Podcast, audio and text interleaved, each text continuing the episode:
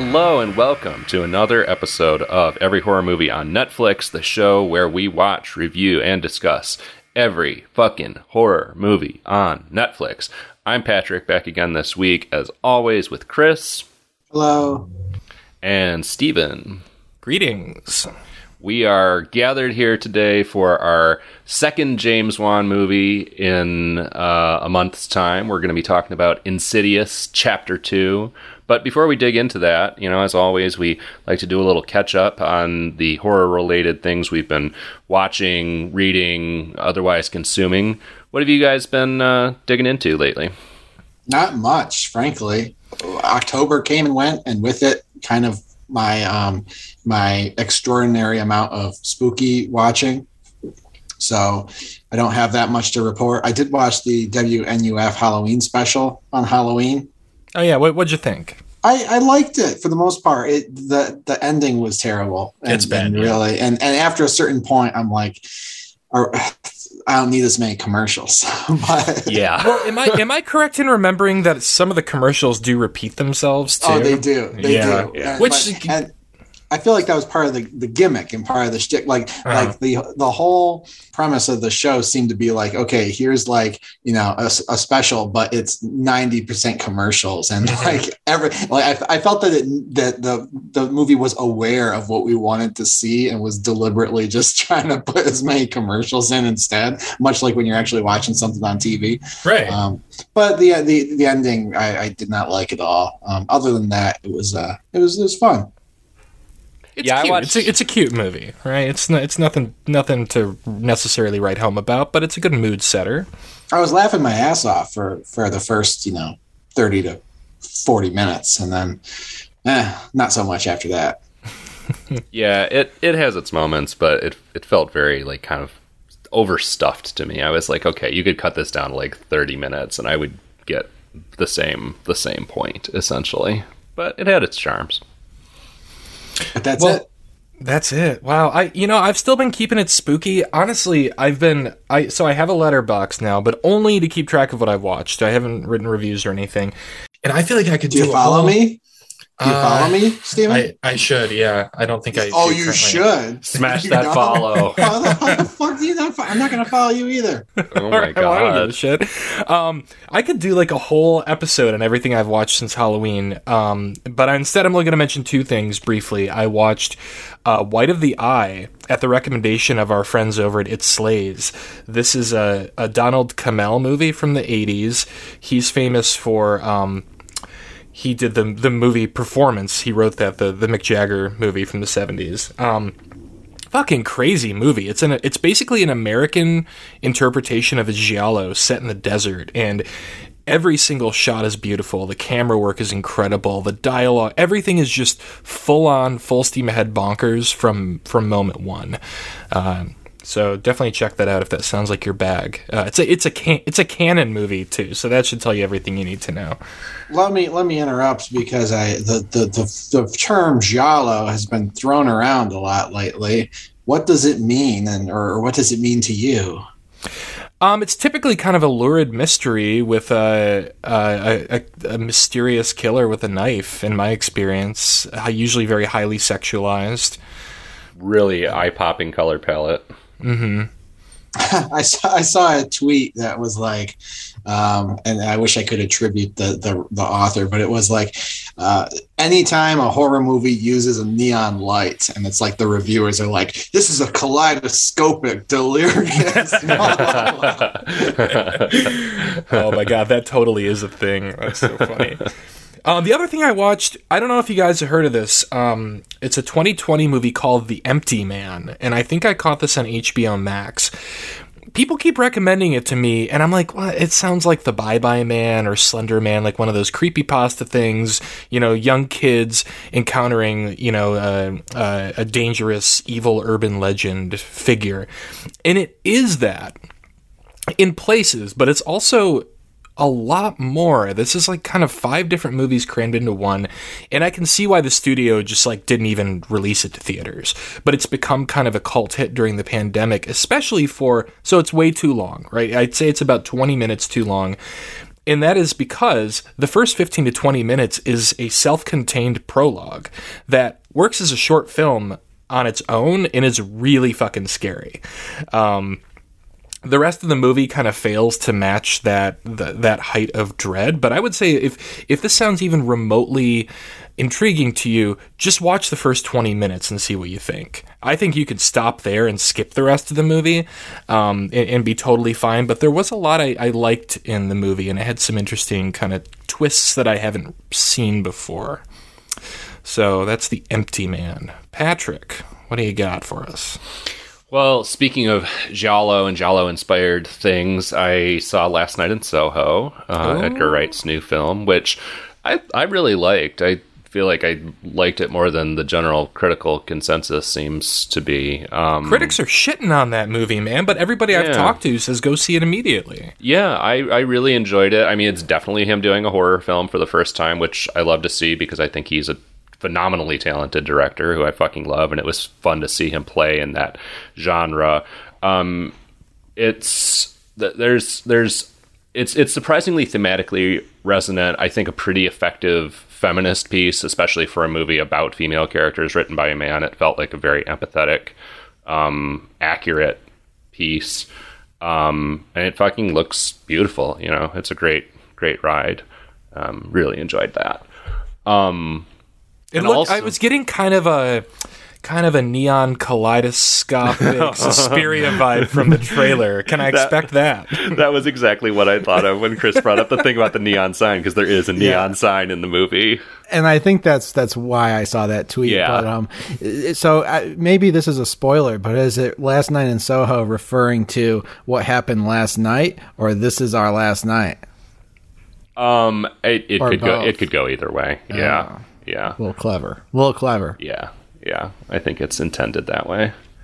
Uh, and also speaking of our good friends at It Slays, uh, y'all should go check out their latest episode, which I guested on. We reviewed uh, Paranormal Activity one and two. Um, if you're a regular Amon listener, you'll know It Slays is a good friend of uh, of Amon. And uh, Rowan, their host, has joined us before for the episode where we reviewed every Nightmare on Elm Street movie ever. Um, it was great hanging out with those guys. Great revisiting those movies, uh, especially the original Paranormal Activity, which, as you all know, is one of the movies that terrified me most in the theater ever in my fucking life. So it was really fun, uh, you know, going back to those and seeing how they hold up. So go check out their new episode and give them a follow. So, all right. We have every horror movie on Netflix available to us, right? So many movies we've never heard of. Why the fuck are we watching another James Wan movie, Patrick? Well, you know, Chris and Damn. Chris and Throwing down This the guy's gauntlet. this guy's coming out swinging. Well, I knew he was going to come out swinging because the the link to our Zoom meeting is titled "In Snippet Chapter Poo." in snippet. Insipid. Insipid Chapter Two. Don't make fun of my speech impediment. Chapter poo. Chapter poo. Get it right, damn it. Put a lot of hard work into that. so would you view it, cue it, or screw it, Stephen? Oh, I don't think that's indicative of my review at all, but I just oh, find it curious that we're watching two kind of kind of big mainstream blockbuster hits in a row. Yeah, I mean, so this is primarily just inspired because the episode before The Conjuring, Chris mentioned that he had been thinking about choosing Insipid Chapter Poo. and I, uh, you know, I've been on a James Wan kick lately. I loved this movie when I saw it in the theater. It is also one of the movies that terrified me most in the theater of any movie I've ever seen. And I was like, you know what? Let's keep the James Wan train rolling. As I said last episode, I'm going to do a little bit of Chris's dirty work for him and just cut to the chase. We're going to do it Insidious Chapter 2. That's that's my story. Right on. Well, we reviewed Insidious for Halloween a couple years ago. So Oh, that's right. dear dear listeners. If you have not seen Insidious or listened to that episode, you should probably do that first. I would hate us to walk into this discussion dropping Insidious spoilers for people who haven't seen the first Insidious because it's one of my all time favorite horror movies and it got pretty good reviews around the table last time. So, uh, go do that, then come back and we'll talk Insidious Chapter 2. Well, it's also kind of a classic episode, right? We've got one of our greatest skits at the beginning of that one. Oh yeah, yeah. We put a lot of lot of work into that. That don't was edited, that. by the way. That was edited, by the way, uh, in the in the waiting room of a hospital while my mom was having brain surgery. Oh, my God. On Halloween day. Wow. If it's if it's Halloween, it must be Saw. anyway, Well, yeah. So, I mean, if you uh, you know have not seen Insidious and don't care if you have spoilers, or if you just need a recap, basically, there's a kid played by Ty Simpkins who can astral project into a realm called the Further, which is kind of this purgatory sort of thing where there's lots of spirits of of dead people. Um, he gets trapped in the Further in the first movie, right? And his dad played by Patrick Wilson, has to go in and save him. His dad also Yeah. has the astral projection ability, but conveniently forgot it because it was erased from his memory by a psychic when he was a little kid. yes, because he was being stalked by a woman in a black wedding gown, very creepy woman who would show up in the background of photographs uh, every time they took a picture of him. And so, to keep him safe from this woman, they had to train him not to astral project or have him forget his ability. And Um, but then at the end of Insidious, shocking. Uh, it turns out that maybe uh, Patrick Wilson came back from the further. He saved his son for sure, but he seems to be possessed by the woman in black, and he kills his psychic friend, played by Lin Shaye. played by iconic. Queen Lin Shaye. Yes, and then iconic queen Rose Byrne comes into the room and and sees something horrifying on on a on a camera and says, "Oh my God, wha- what's his name? What's his name? Josh. Josh. Josh. Josh. Oh my God. Oh my God." He says, "I'm right here, darling," or something like like the end of Pet Sematary. And that's, the, end, of that's the, movie. end of the movie. Yeah, man, sometimes dead is better, isn't it? yeah, it is. And so this movie is reckoning now with uh, Josh being possessed by the spirit, seemingly, of this woman who tormented him throughout his childhood. Uh, meanwhile, his mom tries to find out what the fuck is going on and who this person is that haunted him. That's set up Basically. for Insidious Chapter 2. And good for them, in my book, for actually sticking through the consequences of the kind of the the the twist ending of Insidious. Yeah. Like it would be easy to just pretend that never happened, like you know, a lot of horror movies do, or horror sequels do. Yeah, you could have that like gotcha kind of ending where it's like it's not over yet and and just sort of abandon that. But this very much continues to play in the same sandbox that the first one set up. And you know, it feels like there was actually a plan for this movie. From starting from the first movie, it seems like there was at least a rough plan to go into this plot for the second one, which I appreciate. I don't, I don't, I don't, I don't, think think, so? so. I don't think so No. either. I Chris, I I support what you said that like I give him points for for continuing on the same path and t- trying to tie up those loose ends, but it makes for a very convoluted movie that also feels like it had like a heavy studio hand in it too. It's just it's like it, it go it goes in all the directions I would want it to based on how the first movie ended, but it just feels kind of kind of slapped together.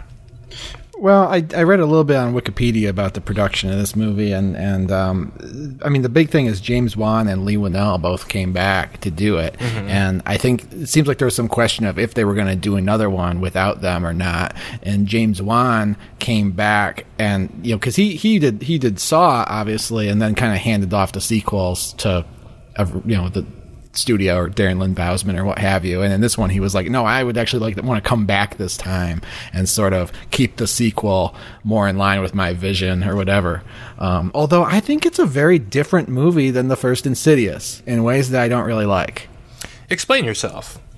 I did feel it did feel different to me, but I couldn't really pin down why.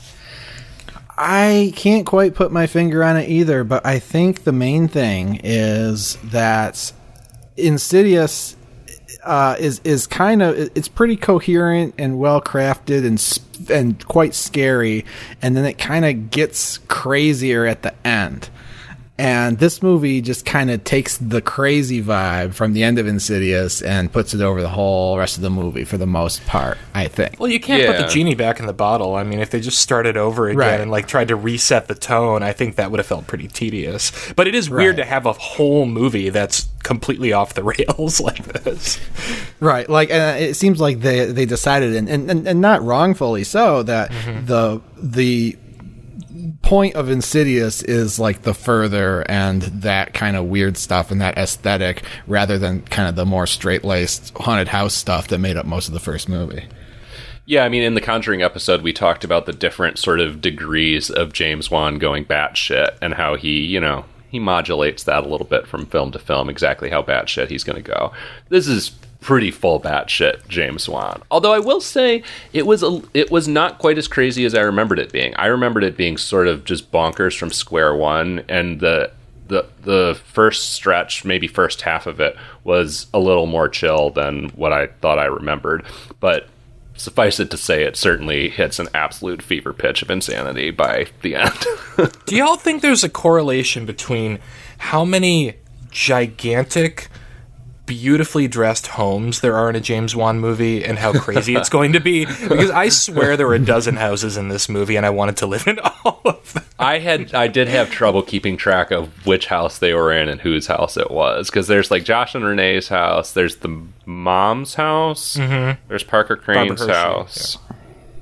So I guess there's maybe just three, but it it was yeah, it was a little hard to track which one they were in. They all times. look the same, they, and, and Yeah. it's every James Wan movie has these giant houses with this like Victorian aesthetic and this big ass sitting room right off the door, and, and all this stuff, and the, the piano room and what have you.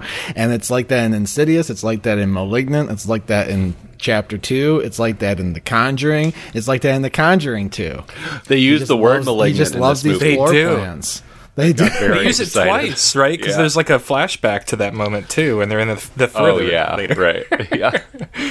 I had forgotten that Jocelin Donahue is in this franchise. Our our girl, Amon alum, Jocelin Donahue is in this franchise, playing Oh, the yeah. young Barbara Hershey.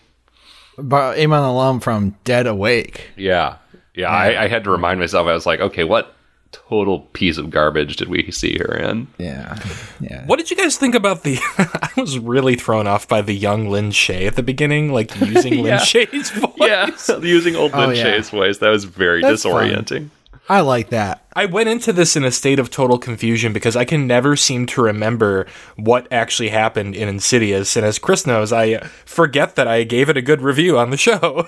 um, and I was just like, wait, what? It, Lin Shaye's in these movies, right? But no, maybe not. Maybe this actress just sounds like her. I, No. Well, I was confused. I watched um, the new director's cut of Rocky Four in the theater this week, and um, one of because you know for the most part the movie's very beholden to whatever they shot for Rocky Four in the first place, so it's not that different. But there is a moment in the fight where Rocky gets knocked down and things kind of slow down, and much like it does in the more recent Rocky movies like Creed and Rocky Balboa, you hear like Rocky's internal monologue where he's like. Oh, that's a you know. Don't don't be afraid. Stand up. Look him in the eye. Fight him. This is this is your life. you're never going to keep me But- down.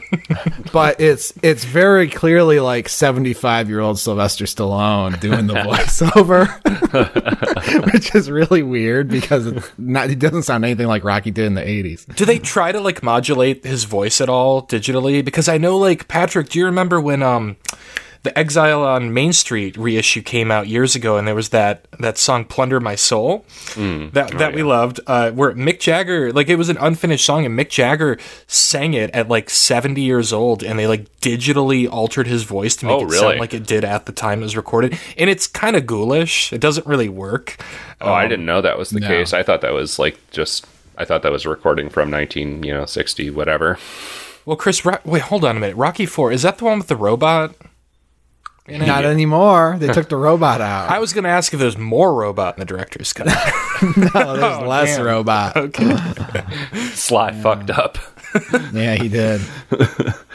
But yeah, anyways, Lin Shaye's old voice is coming out of the act, the mouth of the young actress who's playing the young Lin Shaye, and it's very disorienting and an interesting creative choice. I liked it. But we get to see the moment where she suppressed Josh's knowledge or memory of his sort of Yeah, like as a young boy. projection As a young boy. ability. Yeah.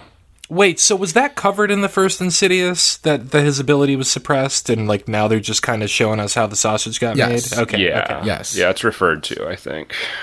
We get that iconic title card at the right after that mm. opening mm. prologue. Mm. Love that Oh, yeah. title card. Love this dumbass soundtrack where they just drop a piano downstairs every Oh two my God. seconds. I was gonna Well, say listen. every time something scary happens, it's like a piano's falling off the Empire State Building. Yeah. It's so bombastic. I've got I got some news for you on that. That the score for Insidious and Insidious Chapter Two is by Joseph, Joseph Bishara. Oh, you already know. Oh, who's that? He already knows. He played Well, the he- he, played a character in the first Insidious, isn't Yeah, he? Darth he played Maul? like the Darth Maul Yeah. vil- villain. Yeah. Oh, first no Insidious. Yeah, and he also played. Um, uh, he also played Bathsheba in The Conjuring. Oh wow, Yeah, utility player here. utility Multi-hyphenate. player, and and and he did the soundtrack for Insidious And Malignant. Dark Skies, Dark Skies, which we just watched. Oh, very memorable score in Yep. Dark he, did, he he did the score for *Malignant*. He did the score for uh, *The Conjuring*, Insidious Chapter Two, Insidious Chapter Three, *Annabelle*. He did the score for the Vatican tapes. he did this. Your favorite film. he did the score for *The Conjuring 2. He did the score for *Insidious: The Last Key*. He did the score for *The Prodigy*, and he did the score only for the trench sequence of *Aquaman*. wow. So, pretty good. Great guy. Uh, I think he deserves to be in the Amon Hall of Fame. Sure. Why not? All right, we'll we'll get him on the show and induct him.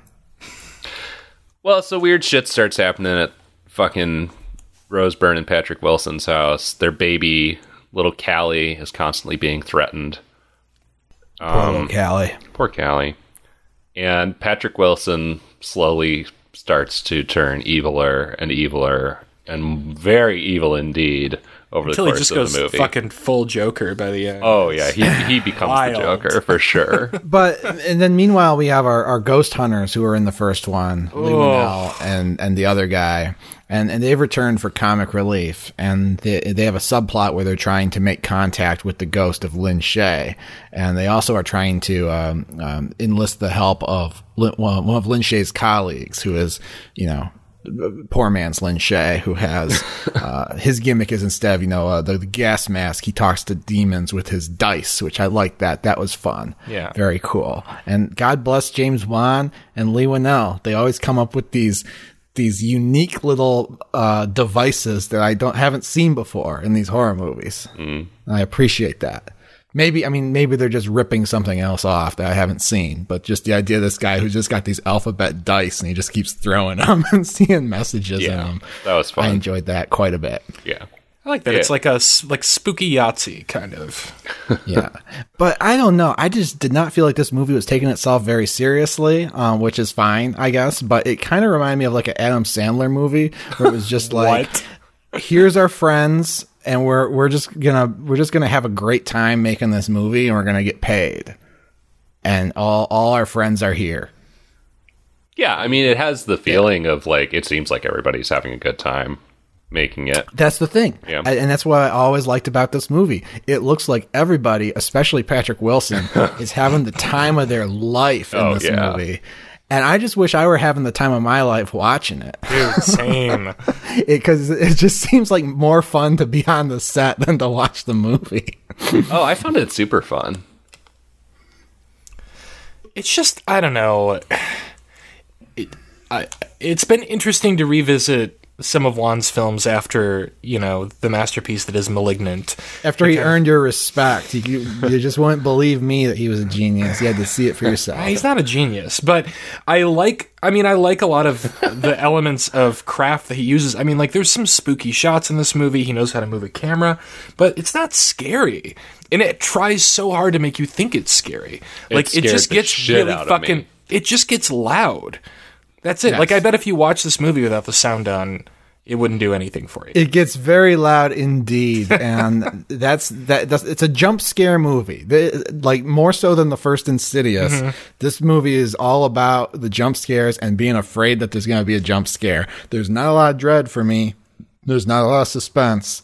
I'm not ever in a situation where I'm like, oh, I don't want to be here. I'm just like, oh, I'm. When's the loud? When's the piano sting? When's the? When are they going to throw the piano down the stairs? I'm bracing for it. And then So- when you get that, he thinks that you need quote unquote comic relief, and then we're stuck with those two fuckheads, Specs and Tucker. That is that their names? like, I hate nothing more in a movie. Uh, I should tone down my anger a little bit here. I, something I really dislike in horror movies is that, like, when they think they're too scary and that you're going to need comic relief, you're going to need somebody to come in and hold your hand. And I think this movie might have actually creeped me out a lot more if they just cut all of that shit with those two out and sustained the the, the mood of everything else. I don't like characters like that, but I don't find these two that annoying. And I actually don't even think there's that much comic relief with them. I mean, there there are some moments that I could do without, like a moment a moment with one of them right towards the end where he like crashes through the wall. I, I don't really think that's Oh, yeah, particularly Marvel spoiler shit. That was stupid. But I mean, for the most part, I find them inoffensive. To back it up, like a, a topic or so, though, like I mean, yeah, it's definitely a loud movie, and it definitely like gets by on just startling you rather than scaring you. But also, I think it works on a visual level too. I think you could absolutely turn it off, and this movie is still disorienting, unsettling. Like, there's so many weird moments of you know shit walking by in the background, or like you turn around and somebody's there who wasn't there before. There's lots of good stuff like that in this, and I think. The, I think both parts work. Like I think the visuals work, and also it's fucking smacking you in the face with the piano falling down the stairs on a regular basis too, which amps up the moments that I that I think would be scary on a visual level for me, anyways. All I know is I fucking white knuckled it through this movie the first time I saw it, and I was struggling with some anxiety issues at the time, so I'm sure that contributed. Um, I mean, it didn't like terrify me this time around, but it was still definitely startling and unsettling and fun for me. One of my favorite things, speaking of the piano falling down the stairs, because it's in the first Insidious, and then we see it again in this movie for reasons that we'll probably get into in the in the spoiler room. But there's uh, that jump scare where there's the ghost demon guy behind the crib when Rose Byrne goes in to take a Oh, look. yeah. And it's really interesting to me how they time the music stinger for that because it's not as soon as you see them. It's like they figured, all right, we're going to put this on the screen and we're going to make a guess about how long it's going to take you to see the guy and for your brain to process there's a guy there. And Yeah. we're going to time the cue with that. And it works. It's really effective. And I don't know how they did that. It's amazing using psychology. But I mean, this is fun, you know. It's a fun movie. Everybody's having a good time, I guess. You know, what can you say about it? I I, I don't find the comic relief guys for what this movie's trying to be. I don't mind the comic relief guys. I didn't mind them in Insidious Chapter One either. But I mean, I totally understand why you wouldn't like them. Um, the, the thing is, it's like whenever you have a comic comic relief characters, I don't like the idea of a comic relief character. To be honest, like like I think I think probably the scenes of them doing the ghost hunting and the conjuring with two very serious characters are probably as funny as the scenes of these comic relief guys doing ghost hunting. Just because you put them in a funny situation and you know I don't know humor humor comes out of the character like like realistic characters and how they relate to each other I think better than it does being like oh look here's Jar Jar Binks he's crazy Yeah, I mean there there are some just straight up jokes written for these characters, and they don't come they don't feel natural and they're not funny to me. They're it's inoffensive. I, I think is the word Patrick used to describe them, but uh, but unnecessary still. I guess that's right. Like you know I. I, I think of i think of like han solo when i think of comic relief because han solo is not a comic relief character but he's fucking hilarious just in the way he sees the world and mm-hmm. relates to the people around him you know he's a serious guy But yeah, the comic relief characters and they should put harrison ford in this movie Sure. And Barbara Hershey and the psychic who should be played by Harrison Ford all end up Yeah. being oh yeah, led. Harrison Ford in this movie would be amazing. i want to see him shooting dice like that yeah. The dice lead them to go to the hospital where Barbara Hershey used to work, and they end up being sort of led by sort of like inconclusive it me- means that we're not clear to me why and how they ended up going to this particular room, but they end up finding out that this, what's going on is somehow connected to this strange patient named Parker Crane, who Barbara Hershey treated when she was a Jocelin Donahue back in the day. Yeah. And uh, and Josh, When she was in her Jocelin Donahue era. yeah, and Josh had some strange connection to Parker Crane. He thought something was a little off with Parker Crane, but he didn't know what. And then Parker Crane died. Parker Crane died. Or did he? Yeah, we're told was he uh, died. that that gets that get- gets into scary stories to tell in the dark territory because where you have the scene where you know he's on the elevator Yeah. and then she's like, "Hey, why is Parker out of his room?" And they're like, "Parker died two days ago. It was horrible." Jumped off the building or something. like that's that, that's your little scary story to tell in the dark moment. Yeah. I feel like that pretty much tees us up for the, the spoiler room, doesn't it? That teases us up for the spoiler room. I, I think so, yeah. Yeah. because there are some twists and turns, but you know that's why we have a spoiler room. So, who wants to review it first? Who wants to say whether they would view it, cue it, or screw it? Uh, I'll do. I'll. I'll. I'll do it. all right, go for it. I will give it a cue it. As much as I love James Wan and I love Insidious, this just is not half the movie that Insidious is to me. God bless everybody. They're having a great time. It's fun to watch. Um, there are some ideas, two, there are two ideas which we will talk about in the spoiler room that I really, really like. Maybe three if you count the dice.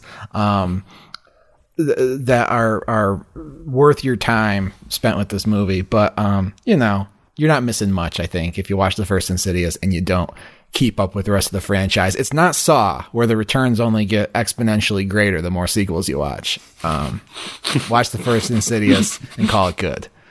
Cue it, Steven. I, I'll give it a low cue it. I mean, yeah, it's not the first Insidious by any means. It's a very convoluted, confused movie at times, but it, I it, that's not to say I didn't have some fun with it. I, you know, I, I enjoyed the visuals. There were a couple of good spooky moments in it. Some really great and fun performances. I mean, I think Barbara Hershey and, and Lin Shaye are wonderful. Patrick Wilson, it, it's just such a treat to see him go so fucking over the top by the end of this movie. He's having the most fun of anyone for sure. Um, but you know, it's it's a jump scare movie, and that's just not really my bag at the end of the day. So low cue it for me, Patrick. I, I think I can suspect where you're going to go with this, but let's hear it. Yeah, I mean, it's a view it. I guess, you know, if, if we're going to like kind of qualify it, maybe a low view it. I think it was not quite as fun and crazy and scary as I remembered it being, but I still had a you know damn good time with it. It's a little loosey goosey. The plot doesn't quite make sense at various points, but it's a blast. You know, it's it's just James Wan going pretty crazy, and as Chris pointed out before, seemingly just having fun with a lot of people who he likes to collaborate with. So it's a pleasure to watch. A pleasure to watch. I want to see that on the Blu-ray. pleasure to watch. And it and it includes Patrick Wilson going full dun dun dun.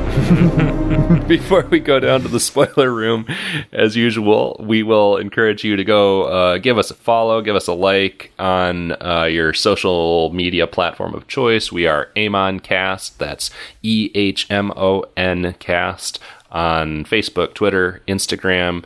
Uh, if you haven't already, go rate us and write a review for us on your podcast provider of choice. We always love to get that feedback, of course, and it helps more people find the show if we have more folks out there uh, telling the world how great we are. Hopefully, like don't don't tell the world that we're mediocre or bad because we just we don't we don't we don't, we don't need we don't need that we don't need that energy. Um, What's the other thing I'm supposed to tell them to do? Oh, go to our website, everyhorrormovieonnetflix.com, where you can see a list of every goddamn movie Should we've they ever go watched. to the website? Oh yeah, should It'll, we? it'll, it's gonna be fixed. It'll be fixed soon. It'll be fixed soon. Don't worry. so like next year. Actually, next It'll year's pretty soon. pretty soon. yeah. the, the the website is like Patrick Wilson's body in The Conjuring or in, in Insidious Chapter Two. yeah, it's uh, the the dead soul is killing the the live flesh of the website. but yeah, if you go there, you can probably maybe access a list of every movie we've ever watched, and hopefully still link to our merch store as well. All right, should we uh, head down the stairs and through that bright red door into the basement? Yep, absolutely, always. Let's do it. All right, drop that piano down the stairs and let's go.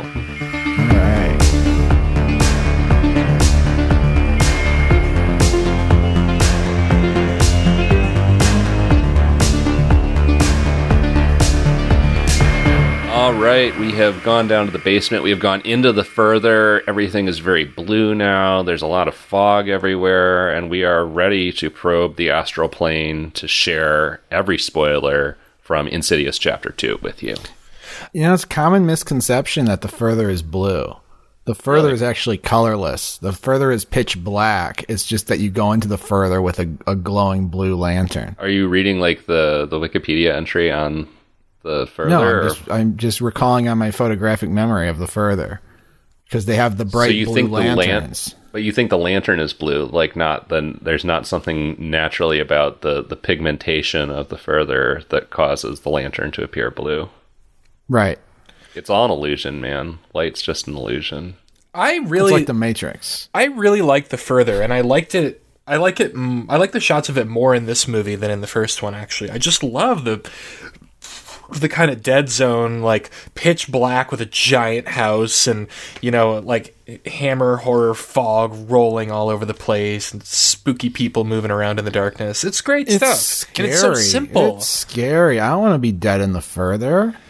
Yeah. It's so it's so simple and such a cheap effect, but done brilliantly. And I think that's how J- James Wan has been. One one reason he's been able to make these like five, ten million dollar movies that make two hundred million at the box office. Very Wait, inventive. what is guy. the reason? Um, I mean, he kind of he, he he. I don't want to say he cuts corners, but he finds like really cheap, simple setups for his scares. Oh, yeah. Um, so he's Oh, yeah. he's able to keep things on a really small scale and, and make an even bigger return when the thing becomes a hit.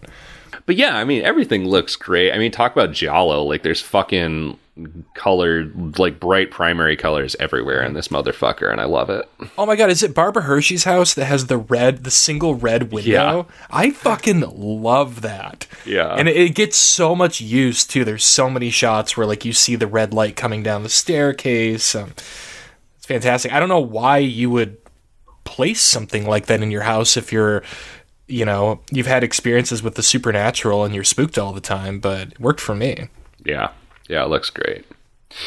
I'm gonna put a red porch light lantern on my house when I have a house. Oh, like Should. putting bay to keep the uh, the mayflies away, right? Yeah, to to, to keep the mayflies away.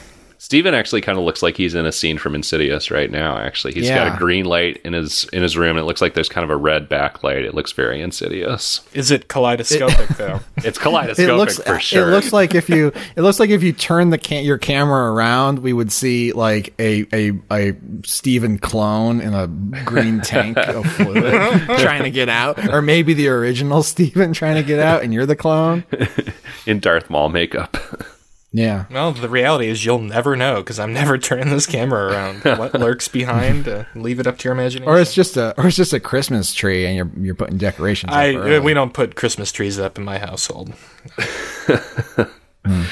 Well, since Steven's not going to spoil for us what's in his room, we might as well spoil what happens in Insidious Chapter 2. It All of turns it, yeah. out, and, and this is one of the things that bugs me about this movie a little bit that I had forgotten about. It turns out that the black clad uh, bride that's been haunting Patrick Wilson all these years, who we have assumed is a female bodied person, is in Mm-hmm. fact Parker Crane. Which, I mean, fine, I guess, but plays into some sort of regressive tropes, I think. Well, yeah, when he was a when he was a child, his mo- his mother wanted a girl, right? So he's dressed as a girl. Um, looks a little bit like Annabelle from behind in a couple of shots, Yeah. which I found kind of interesting. Pigtails, yeah. Um, Yeah, his mother like abused him, and then he grew up to be a serial killer who wears a dress and puts on makeup to kill people. And and and don't forget he was in the hospital because he tried to castrate himself. right, right, yeah, Yeah. So I mean, it's very look, sleepaway camp, you know. yeah. yeah. I haven't seen Sleepaway Camp, but I'll say yeah, I agree. Well, now you know the ending of Sleepaway Camp. Oh, okay. Spoiler alert. All right. it's Well, we very, are in the it's very room. the crying game. we're we're in the spoiler room, so I can't complain too much about spoilers. Um, yeah, I mean, you know, there's nothing. I don't think there's. I don't think there's anything mean spirited or necessarily No. problematic about this stuff, but it does kind of uh, fit into a problematic legacy of of you know of how gender nonconformity has been depicted in horror movies. Yeah, as as being just inherently evil and fucked up. And you know, it's like uh, I'll spoil another movie. Dr- Suspicious at best. Yeah, it weirdly did not. You know, I was expecting to feel at least slightly offended during this movie, and I, I really wasn't. Though I don't know what it was about it. I mean, maybe it's just that like. I, I, I didn't take anything in this movie very seriously or put too much thought into it. I don't know. It really think- toes that line though.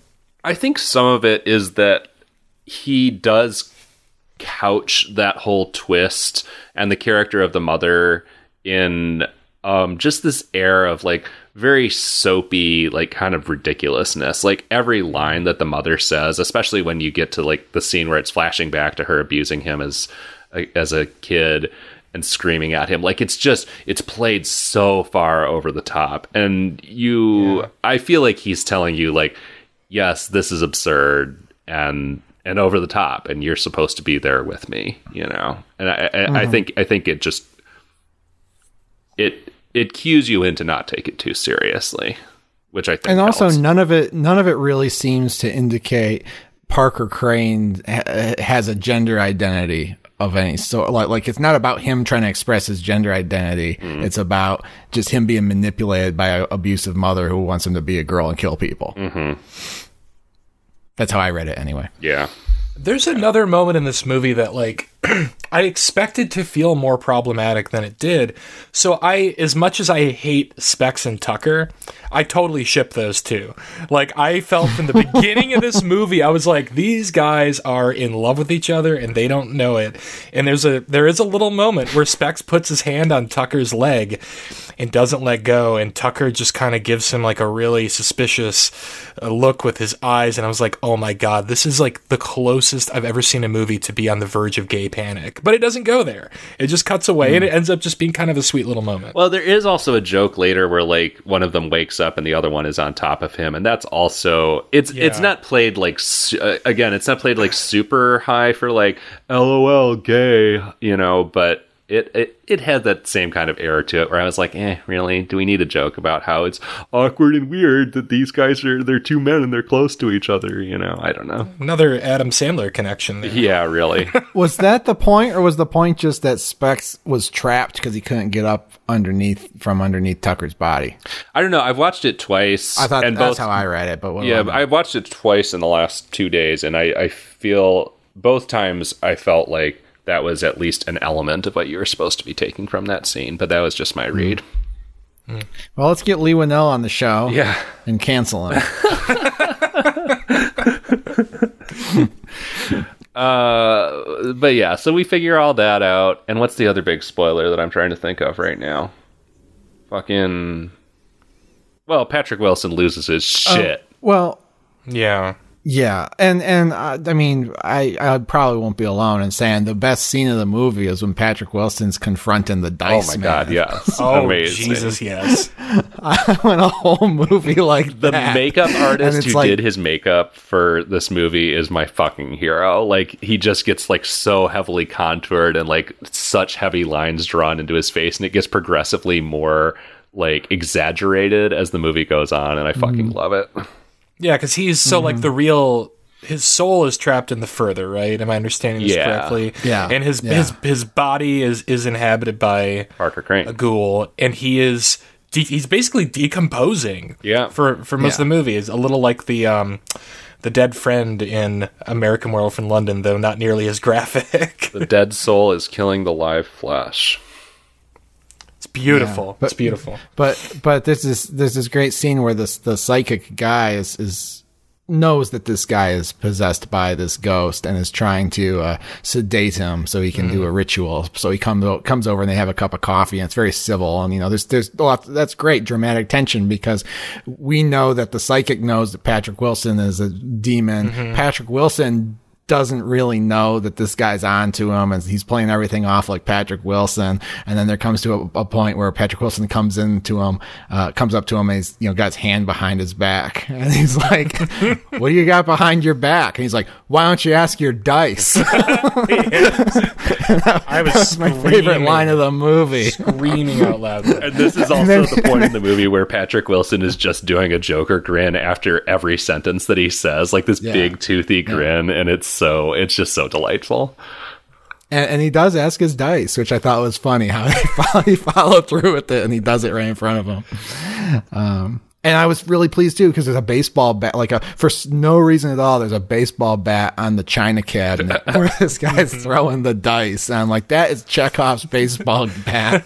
I'm gonna be really upset if Patrick Wilson doesn't get hit by this bat. Somebody's got to. Somebody's got to say "swing away" by the end of this movie. Yeah. That's what I was hoping Yeah. for. it shows up earlier in the movie though remember because uh, he's talking to rose byrne and trying to like downplay what's going on and then he's like i'm gonna take care of this and he like walks the shot is like of the the entryway to their living room and he walks through the entryway. You see him walk past then he walks back through with the bat and he's like i'm gonna go take care of this. And it's like yeah go beat up the ghost dude. Something else I really liked is they um they end up in the further and they're trying to like they're basically trying to go back and and communicate with the young uh Patrick Wilson for some reason to basically they're trying to find I think the ghost the ghost mom Parker Crane's mom's spirit in the further they're trying to find her right I think so. I think so. But for some contrived reason, they end up at the house from the first Insidious while the events of the first Insidious are taking place. Mm-hmm. And it's like a Back to the Future Part 2 thing where we find out that, like, the inex- un- unexplained knocking at the door that they experienced in the first Insidious was Patrick Wilson knocking on the door to try to get in the house in Insidious 2. oh is that in the first really Insidious? enjoyed that. Oh, yeah. All that whole scene. oh yeah. okay yeah it's been too long since Yeah, I've seen and, and it, and it plays out, and I remember like that's all how it plays out. Like there's knocks on the door, and they go down, there's no one there, and then they come back, oh. and then the burglar alarm goes off, and the door's open, and now we see them how that all played out from the ghost point of view. And I thought that was a good idea, and I thought that would be but like patrick wilson is like crazy in that scene no, When the burglar alarm goes off, that's like crazy. That's Parker Crane in Patrick Wilson's body. no, Yeah. no, I don't know what you're talking about because they're in the further with the real Patrick Wilson. And then they're in the, they go up to the Insidious house with the Insidious Part 1 Patrick Wilson. Meanwhile, Parker Crane Patrick Wilson is in the Insidious 2 house So, trying to murder his family. oh, so there's three separate. I did not parse this. There's three separate Patrick Wilsons in this movie. Then, Four if you count the boy. wow. Just because, but but they, they only go to the Insidious house in you know a brief moment. Wait, what do you mean by the you- Insidious you- house? Do you mean like the original house they're in in Insidious one, the one they move Yes. out of? Oh, Yes. oh, okay. Wait, what are they doing there then? I I forget did what brought them this there. whole But- thing. But they're there for some reason and they're trying to get into the house and they're screaming at the family. Oh. And then you see the events of Insidious 1 happening inside the house. oh, But like, cause, cause there's this moment where the door gets knocked down. I thought that was still like in the continuity of the, of chapter two with Patrick No, with no, Parker no, Crane and Patrick. Wilson's body. No, no, no. Cause that's where you see the guy behind the crib, which is from Insidious Oh, right, right, right. Okay, that's right. Okay, yeah, he's in the first Yeah. one. Okay, I was because I was gonna say I was thinking about how it didn't make any sense, like who that guy even was. That's right. Okay, he's from the first one. Huh. Weird. I might have to watch this a third time. you, you might have to, Fuck. yeah.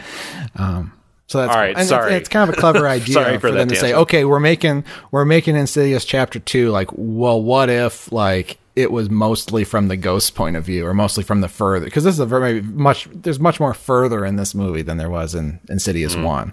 So it's kind of like, well, what if it's it's this a ghost story, but from the point of view of the ghosts, which is kind of what it is. I'm trying to think where we go next from here. I mean, they find the mama ghost, and Lin Shaye beats her with a rocking horse, and it lifts the curse. Yeah, I mean, there's like some very cool like cross cutting between time periods and and further in real life, and you know, we we realized that when Josh was little and kind of like creepily pointed to this door to show where the the person who was tormenting him was. He was actually pointing to like future Patrick Wilson and Lin Shaye and would be Harrison Ford going through a door to go down to the basement to solve this whole situation. So, I mean, it's cute. It's it's it's fun the way these kind of timelines and and realities intersect towards the end of this film. And in the real world, crazy ass Patrick Wilson is going full like fucking Jack Torrance, like trying to beat down the basement door with a fire extinguisher and being honestly pretty fucking terrifying as he like menaces his wife and kids. Yeah, I also thought of The Shining during that sequence. Yeah, it's got big shining energy. Well, they're in a pantry for one thing, like aren't they? I thought that was in the base. No, they're in, they're in the laundry room. Oh, they're in the laundry room. Okay, but it looks a little bit like a pantry. Yeah. It's got the it's got the shelves. It's got you know your your your pantry products Yeah. in it. Um, yeah, that's all good stuff. You know what? I I cried a little bit Oh. watching this movie. Maybe maybe because I'm a sap. What did you cry at? Um, but it, it had a, it had a it, it had a dog food moment for me. And what was It that? dog- the song Yeah, uh, so uh, yeah, the song. Oh my god, that got me the second So- time around too. The first time I thought it was sort of stupid, and then I was like, oh. Well, doesn't she say like like she she knows it's really him because nobody could, nobody else could play it that So- badly or something? Yeah, it's yeah, cute. It's yeah. a cute But moment. yeah. but but yeah, the because Rose Byrne's been haunted by a ghost playing the piano in her house the whole movie, and then she eventually figures out that oh wait, it's playing like the song that I composed or something, and then, And one of her like Um, clues that Patrick Wilson is truly not himself is when he doesn't recognize the song that she wrote for him. Yeah, it was a song that she wrote for him because, and that's that's a detail from the first Insidious. Oh my God, because that's she was like a songwriter. Mm, um, yeah. but it, it wasn't really developed very much. And so then at the end, Patrick Wilson comes back to his body, and he's like, "I I tried playing the song for you." And Ro- well, as and Rose Byrne is having a great fucking acting moment, just like absolutely not trusting that this is her husband Yeah. back in his body. Yeah, that was great. She was ready to kill him. Yeah, she was ready to kill her. Husband. And then he's like, "I tried playing the song," and that's when she realizes it actually is him. Oh my god! Just my heart melted. very cute, very cute. Very cute. And then that's where you get, you know, the we, we can't have a, a, a tender moment like that for very long before, you know, Tucker comes in and, and gives his, his Marvel uh, moment where he's he dif- sucks all the sincerity out of the scene by with a throwaway joke to make the moms laugh. to make the moms laugh.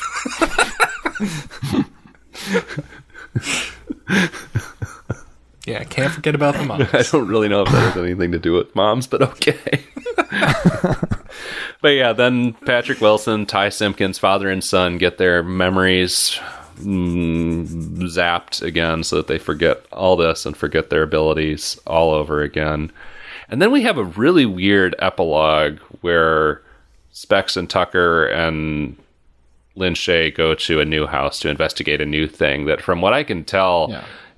does not this thread does not get picked up in Insidious three or no, four. it doesn't. It doesn't. But the gimmick is that um, the two of them will continue to investigate paranormal stuff, and now Lin Shaye is with them, but as a ghost. Yeah, I just I, I found it a really weird and kind of anticlimactic ending because we see her react to something in the in the corner of this house that they're investigating, but we don't see what it is, and I I don't know. That was that was a very strange moment to me, especially in a movie that isn't afraid to like show you some shit. It was really weird that she was reacting so mm-hmm. strongly to just like a random shadow in a house where we mm-hmm. don't know any of the people there. It just felt very tacked on and and in, inconsequential to me. Well, inconsequential for sure. I didn't mind the scene, but have you seen Insidious Chapter Three? Uh, well, in Insidious Chapter Three, and I haven't seen the Last Key, but I think it's the same. Um, in Insidious Chapter Three, it's it's those parent, parent ghost hunters and Lin Shaye, but it's a prequel, so Lin Shaye's still alive, and it takes place before the events of the first Insidious. Um, so I think they had an idea of where the franchise could go um, after Insidious Chapter Two, but they decided for whatever reason that they didn't want to have Lin Shaye be a ghost. Um, Yeah. yeah, I don't know. I mean, I might watch the other two at some point. I just I don't feel high enthusiasm for it. I mean, I love Lin Shaye, but obviously I could kind of take or leave Specs and Tucker. And you gotta you gotta have Ty Simpkins, you gotta have Rose Byrne, you gotta have Patrick Wilson. It's just not insidious without Yeah. him. it's not the same without them. Um, although Insidious Chapter Three is the directorial debut of the new Australian master Leigh Whannell. Oh, really? Did not Yeah. know that. Isn't James Wan Australian too? Yeah, I learned that from some tweet that you put out recently, and I had no idea. Yeah. Thank you for clearing that up because that was actually a question I had going into this episode that I forgot to pose. I wondered, like, how the hell do these guys know each other? They've done so much From film together over school. the years. Oh, really? Okay. They're both Australian, and they I think they met in film school, and they did Saw together as a short, and then they got financing to do Saw as a big movie, and uh, that was all history from there. Well, that's Insidious Chapter 2. That's Insipid Chapter Poo. Damn straight. So, what are we watching next time, Steven? Yeah, ov- overall, overall, not a pretty low entry in the James Wan canon, I would say, on my ranking. Eh. I don't even think. I think I. I don't think I even like it as much as The Conjuring. Really? I like it Yeah. more than The Conjuring. Yeah. It's just fun. It's just a big, fun, silly roller coaster ride. And I like I yes, like it is. It's it's like the ride at the fair, the the spooky ride that I was always too afraid to go on, even though I love spooks as a kid. And then one day I went on it. My dad took me on it, and the first time a skeleton jumped out of the dark, I put my hands over my eyes and I kept them there for the rest of the ride. That's Insidious chapter. Did you watch this movie with your hands over your eyes? No, I Okay, didn't. good. But yeah, but I understand why it would have that effect on somebody in the theater. Yeah. In a theater, sure. Yeah. Yeah, Big sound system and everything. Yeah. yeah. What are we watching next time, Steven? Oh my god, you guys. So I I decided we should do a little course correction because we've done two uh, you know, really big well-known movies. And we're here to watch the, you know, primarily I think to to watch shit that people maybe haven't heard of, maybe have thrown in their queue, whatever, and, and let them know whether or not they should spend their time on it. So I'm going to tell you why I chose this movie, and then I'm going to tell you what I just learned about it, and it's going to blow your fucking minds. Ooh. Okay, so we are going to watch in two weeks Roger Corman presents Splatter. I'll read you the synopsis. After committing suicide, a washed up rocker returns from the grave to torment the five people who betrayed him in life. Oh, that sounds Cast fun. featuring Tony Todd, Stuart Oh, Pankin, yes. and as the washed up rocker himself, Corey Feldman. Oh my god. Oh wow. But there's more. So I had never heard of this before. It showed up in in the the horror movie queue. It turns out this film is only 29 minutes. It is it was originally a three-part web series made for Netflix in 2009, directed by Joe Dante, and it's a choose your own adventure. Oh. What? so we're we're breaking a lot of ground with this one, guys. I'm we're pretty gonna stoked. have we're gonna have three completely different experiences. I hope so. Wait, so are there only 29 minutes of footage? Yeah, that's it. Huh.